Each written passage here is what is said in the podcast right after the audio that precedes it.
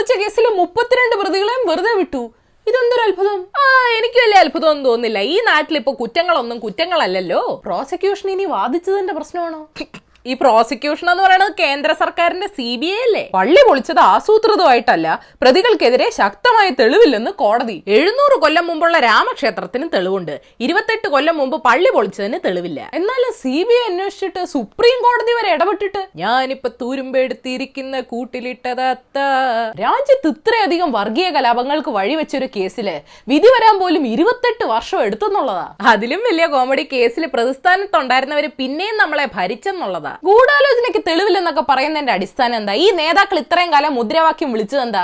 പള്ളി പൊളിച്ച് അമ്പലം പണിയണമെന്നല്ലേ? പള്ളി പിന്നെ കാറ്റടിച്ചപ്പോ തകർന്നു വീണാണോ? സംഘപരിവാർ നേതാക്കളുടെ സമാധാന പ്രഭാഷണം കേട്ട വെള്ളരി പ്രാവുകളാണ് മസ്ജിദിന്റെ മണ്ടയ്ക്ക് പറന്നു കയറിയതെന്ന് തോന്നുന്നു. ഞാൻ ബെറ്റ് വെക്കണു. ഇനിയിപ്പോ കുറ്റവാളികളായിട്ട് വിധിച്ചിരുന്നെങ്കിൽ പോലും ബി ജെ പി അത് രാഷ്ട്രീയതാക്കിയേനെ താൻ ആ ഉമാഭാരതി പറഞ്ഞു കേട്ടില്ലേ? ജാമ്യം ചോദിക്കുന്നതിലും ഭേദം തൂക്കി കൊല്ലുന്നതാണ് ഞാൻ അഭിമാനത്തോടെ ജയിലിൽ പോകുന്നൊക്കെ എന്നാലും കോടതി ഉമാഭാരതിയെ നിരാശപ്പെടുത്തി കളഞ്ഞല്ലോ. എന്നിട്ട് കോടതി പറയുക അവർ പൊളിക്കാൻ ചെന്ന ആളുകളിൽ നിന്ന് മസ്ജിദിനെ രക്ഷിക്കാൻ ശ്രമിച്ചവരാണെന്ന്. തുടർന്നുണ്ടായ കലാപത്തിൽ മരിച്ച മൂവായിരം പേരുടെ മരണത്തിന് ആര് ഉത്തരവാദിത്തം പറയും?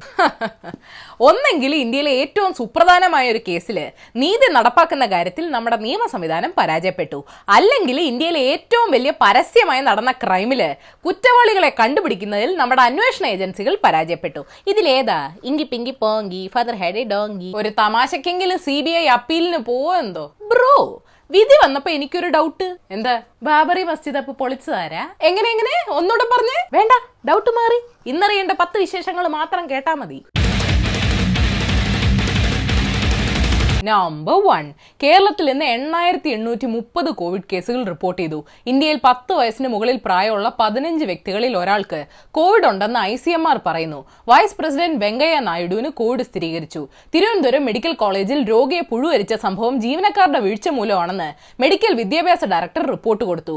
രോഗിയുടെ വീഴ്ചയാണെന്നാണോ അപ്പൊ ഇതുവരെ സംശയിച്ചിരുന്നത്? നമ്പർ ടു ലൈഫ് മിഷനിലെ സി ബി ഐ അന്വേഷണം റദ്ദാക്കണമെന്ന് ആവശ്യപ്പെട്ട് സർക്കാർ ഹൈക്കോടതിയിൽ ഹർജി നൽകിയെന്ന് റിപ്പോർട്ടുണ്ട്. കേസിൽ സി ബി ഐ രജിസ്റ്റർ ചെയ്ത എഫ്ഐആർ റദ്ദാക്കണമെന്നാണ് ആവശ്യം. എഫ്ഐആർ നിയമവ്യവസ്ഥയെ വെല്ലുവിളിക്കുന്നതാണെന്ന് സർക്കാർ പറയുന്നു. നിയമവ്യവസ്ഥയെ. ബാബറി കേസിലും ഇതാരോ പറയുന്ന കേട്ടല്ലോ അതെന്താ സാധനം? നമ്പർ ത്രീ യു പിയിലെ ഹത്രാസ് റേപ്പ് കേസിൽ കൊല്ലപ്പെട്ട പത്തൊമ്പത് വയസ്സുള്ള ദളിത് പെൺകുട്ടിയുടെ മൃതദേഹം പുലർച്ചെ മൂന്ന് മണിക്ക് പോലീസ് ധൃതി പിടിച്ച് സംസ്കരിച്ചു. പെൺകുട്ടിയുടെ ശരീരം വീട്ടുകാരെ അവസാനമായിട്ടൊന്ന് കാണാൻ പോലും സമ്മതിച്ചില്ല. തെളിവുകൾ നശിപ്പിക്കാൻ വേണ്ടിയാണ് പോലീസ് മൃതദേഹം കൊണ്ടുപോയതെന്ന് സഹോദരൻ ആരോപിച്ചു. ആ വീട്ടുകാരെ പോലീസ് എൻകൗണ്ടർ ചെയ്യുന്നത് അവരുടെ ഭാഗ്യം. നമ്പർ ഫോർ പെരിയ കേസിൽ കേസ് ഡയറി ഹാജരാക്കിയില്ലെങ്കിൽ പിടിച്ചെടുക്കുമെന്ന് സി ബി ഐ ക്രൈംബ്രാഞ്ചിനെ അറിയിച്ചെന്ന് റിപ്പോർട്ടുണ്ട്. C B I crime branch ഡിവൈഎസ്പിക്കാണ് notice നൽകിയെന്ന് കേൾക്കുന്നു. കേസ് രേഖകൾ തേടി ഏഴ് തവണ സി ബി ഐ കത്ത് നൽകിയിട്ടും പോലീസ് അനങ്ങിയില്ലെന്നും ആരോപണമുണ്ട്. ഈ ആത്മാർത്ഥത അറ്റാച്ച്മെന്റും ബാക്കിയുള്ള കേസുകളിലൂടെ കാണിച്ചൂടെ ക്രൈംബ്രാഞ്ച് സാർമാരെ? നമ്പർ ഫൈവ് രണ്ടായിരത്തി പത്തൊമ്പതിൽ ഓരോ ദിവസവും എൺപത്തൊമ്പത് റേപ്പ് കേസുകൾ റിപ്പോർട്ട് ചെയ്യപ്പെട്ടിട്ടുണ്ടെന്ന് എൻ സി ആർ ബിയുടെ കണക്കുകൾ പറയുന്നു. ആ വർഷം സ്ത്രീകൾക്കെതിരെയുള്ള ആക്രമണങ്ങൾ രണ്ടായിരത്തി പതിനെട്ടിനെ അപേക്ഷിച്ച് ഏഴ് ശതമാനം കൂടിയെന്നും റിപ്പോർട്ടുണ്ട്. ഐ പി എസ് രജിസ്റ്റർ ചെയ്ത കേസുകളിൽ ഭൂരിഭാഗവും ഗാർഹിക പീഡനത്തിനും അപമാന ശ്രമത്തിനും തട്ടിക്കൊണ്ടു പോകലിനുമാണെന്നും റിപ്പോർട്ട് ചൂണ്ടിക്കാട്ടുന്നു.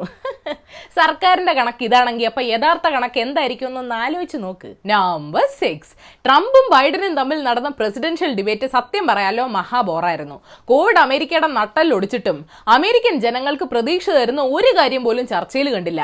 സ്കൂൾ പിള്ളേർ ഇതിലും നന്നായിട്ട് ഡിബേറ്റ് നടത്തും. ട്രംപ് മാമൻ ചങ്ക് ബ്രോസിനിട്ടും പണി കൊടുത്തു. ഇന്ത്യയും ചൈനയും റഷ്യയും പുറത്തുവിടുന്ന കോവിഡ് മരണക്കണക്ക് കള്ളമാണെന്നൊക്കെ പറഞ്ഞു. ഹി ഹി ഹി ഹി. നമ്പർ സെവൻ നെവാഡ പ്രദേശത്തെ ഡെത്ത് വാലി നാഷണൽ പാർക്കിലേക്ക് സഞ്ചാരികളുടെ ഒഴുക്കാണെന്ന് അധികൃതർ പറയുന്നു. ഹീറ്റ് ടൂറിസമാണ് നടക്കുന്നതെന്നും പറയുന്നു. കാരണം വളരെ സിമ്പിളാണ് ആളുകൾക്ക് ഭൂമിയിലെ ഏറ്റവും വലിയ ചൂട് രേഖപ്പെടുത്തിയ സ്ഥലത്തെ തെർമോമീറ്ററിന്റെ കൂടെ നിന്ന് സെൽഫി എടുക്കണം. ചൂട് കൂടുന്നത് കാണാൻ ആളുകൾ കാറിന്റെ എ സി ഓണാക്കി അതിനകത്തിരിക്കുന്ന പരിപാടിയും തുടങ്ങിയിട്ടുണ്ട്. ആ ചൂടത്ത് കോവിഡ് വൈറസ് ചാവോ എന്തോ? സെൻകുമാറിനോട് ചോദിച്ചു നോക്കിയാലോ? നമ്പർ എയ്റ്റ് ലോകത്തെ മൂന്നാമത്തെ വലിയ ധനികനായ ടെസ്ല മുതലാളി ഇലോൺ മസ്ക് പറയുക കോവിഡ് വാക്സിൻ വന്നാലും ആശാൻ എടുക്കില്ലെന്ന്. എനിക്കോ എന്റെ പിള്ളേർക്കോ കോവിഡ് റിസ്ക് ഇല്ലെന്നും ഒരു അഭിമുഖത്തിൽ പറഞ്ഞു. കോവിഡ് വരാതിരിക്കാൻ വീട്ടിലിരുന്ന് പണിയെടുക്കാൻ തീരുമാനിച്ച ജോലിക്കാർക്ക് ശമ്പളം കൊടുക്കുമെന്നുള്ള ചോദ്യത്തിന് ആൾ ഉത്തരം പറഞ്ഞതുമില്ല. ഇയാൾ ഇയാളുടെ ആഗ്രഹം പോലെ ചൊവ്വാഗ്രഹത്തിൽ പോകുന്നതാ നല്ലത്. നമ്പർ നയൻ ബ്രിട്ടനിലെ ലിങ്കൻ ഷെയർ വൈൽഡ് ലൈഫ് പാർക്കിലെ അഞ്ച് തത്തകളെ അധികൃതർ പൊതുജനങ്ങളുടെ അടുത്തുനിന്ന് മാറ്റി. കാരണം എന്താണെന്നറിയോ? ആര് പഠിപ്പിച്ച അറിയത്തില്ല. തത്തകൾ ആളുകളെ നോക്കി തെറി പറയാൻ തുടങ്ങി. കുട്ടികൾ കേട്ട പ്രശ്നമാവുമെന്ന് കരുതിയാണ് മാറ്റിയതെന്ന് അധികൃതർ അറിയിച്ചു. ഈ തത്തകൾ യൂട്യൂബ് ചാനൽ തുടങ്ങാൻ നോക്കണേ സാറുമാരെ. നമ്പർ ടെൻ ഒട്ടേറെ സാമൂഹിക പരിസ്ഥിതിക്ക് പ്രശ്നങ്ങൾ ഉണ്ടാക്കുന്ന ഖനികളിൽ നിന്ന് കുഴിച്ചെടുക്കുന്നതിനേക്കാൾ ലാബുകളിൽ സൃഷ്ടിക്കുന്ന ഡയമണ്ടുകൾ ആളുകൾ കൂടുതൽ വാങ്ങി തുടങ്ങിയെന്ന് സി എൻ എൻ റിപ്പോർട്ട് ചെയ്യുന്നു. ഹോളിവുഡ് താരങ്ങൾ റെഡ് കാർപ്പറ്റിൽ ലാബ് ഗ്രോൺ ഡയമണ്ടുകൾ വ്യാപകമായി ഉപയോഗിച്ച് തുടങ്ങിയിട്ടുണ്ട്. ആയിരത്തി തൊള്ളായിരത്തി നാൽപ്പതുകൾ മുതൽ ലാബ് ഗ്രോൺ ഡയമണ്ടുകൾ ഉണ്ട് കേട്ടോ. പക്ഷെ ആളുകൾ ഇപ്പോഴാണ് കുറച്ചുകൂടെ എൻവയോൺമെന്റലി കോൺഷ്യസ് ആയത്. പള്ളി ആരാണ് പൊളിച്ചതെന്ന് അറിയാത്തവർക്കുള്ള ബോണസ് ന്യൂസ് മൊറട്ടോറിയം കാലത്തെ വായ്പാ തിരിച്ചടവിന്റെ പലിശയും പലിശയുടെ പലിശയും ഒഴിവാക്കാൻ കേന്ദ്ര സർക്കാർ ആർ ബി ഐക്ക് നിർദ്ദേശം നൽകി. സുപ്രീം കോടതി ഇനി ഒരു വട്ടം കൂടെ ഇതേപ്പറ്റി സർക്കാരിനോട് ചോദിക്കുമ്പോൾ മിണ്ടാതിരുന്നാലേ ഓടിക്കും. അതാ. ഗൂഗിൾ മീറ്റിന്റെ അറുപത് മിനിറ്റിൽ കൂടുതലുള്ള സൗജന്യ ഉപയോഗം രണ്ടായിരത്തി ഇരുപത്തി ഒന്ന് മാർച്ച് മുപ്പത്തൊന്ന് വരെ നീട്ടി. ജിയോ മീറ്റ് ആരും ഉപയോഗിക്കുന്നില്ലേ? ഇന്ന് അന്താരാഷ്ട്ര മതനിന്ദാ ദിനമാണ്. വിവിധ രാജ്യങ്ങളിലെ ദ്രോഹപരമായ മതനിന്ദാ നിയമങ്ങളെക്കുറിച്ചും മതത്തെ വിമർശിക്കാനുള്ള അഭിപ്രായ സ്വാതന്ത്ര്യത്തെക്കുറിച്ചും അവബോധം സൃഷ്ടിക്കാൻ സെന്റർ ഫോർ എൻക്വയറി എന്ന സംഘടനയാണ് ഇത് ആഘോഷിക്കുന്നത്. തൽക്കാലം ഇന്ത്യയ്ക്ക് ആഘോഷിക്കാനുള്ള യോഗ്യതയില്ല. സൈബർ കുറ്റകൃത്യങ്ങൾക്കെതിരെ ശക്തമായ നടപടി സ്വീകരിക്കുമെന്ന് cyber dome nodal officer A D G P Manoj Abraham പറഞ്ഞു. ഇതൊക്കെ നേരത്തെ ആയിക്കൂടായിരുന്നോ. ഭാഗ്യലക്ഷ്മിക്ക് അപ്പൊ തല്ലാൻ പോകേണ്ട ആവശ്യം ഉണ്ടാകുമായിരുന്നോ അപ്പോൾ ശരി ഏഷ്യാവിൽ ചാനൽ സബ്സ്ക്രൈബ് ചെയ്യാൻ മറക്കരുത് മണിയടിക്കണം. രസകരമായ വാർത്തകൾ വായിക്കാൻ ഏഷ്യാവിൽ മലയാളം വെബ്സൈറ്റ് സന്ദർശിക്കണം. ഈ വീഡിയോ ഇഷ്ടപ്പെട്ടെങ്കിൽ ലൈക്ക് ചെയ്യണം ഷെയർ ചെയ്യണം. കോമൺ സെൻസിന് നിരക്കുന്ന അഭിപ്രായങ്ങൾ താഴെ അറിയിക്കാം. Third for the day Plato പറഞ്ഞിട്ടുണ്ട്. അനീതിയുടെ ഏറ്റവും മോശമായ രൂപം നീതി നടപ്പാക്കിയെന്ന് അഭിനയിക്കലാണ്.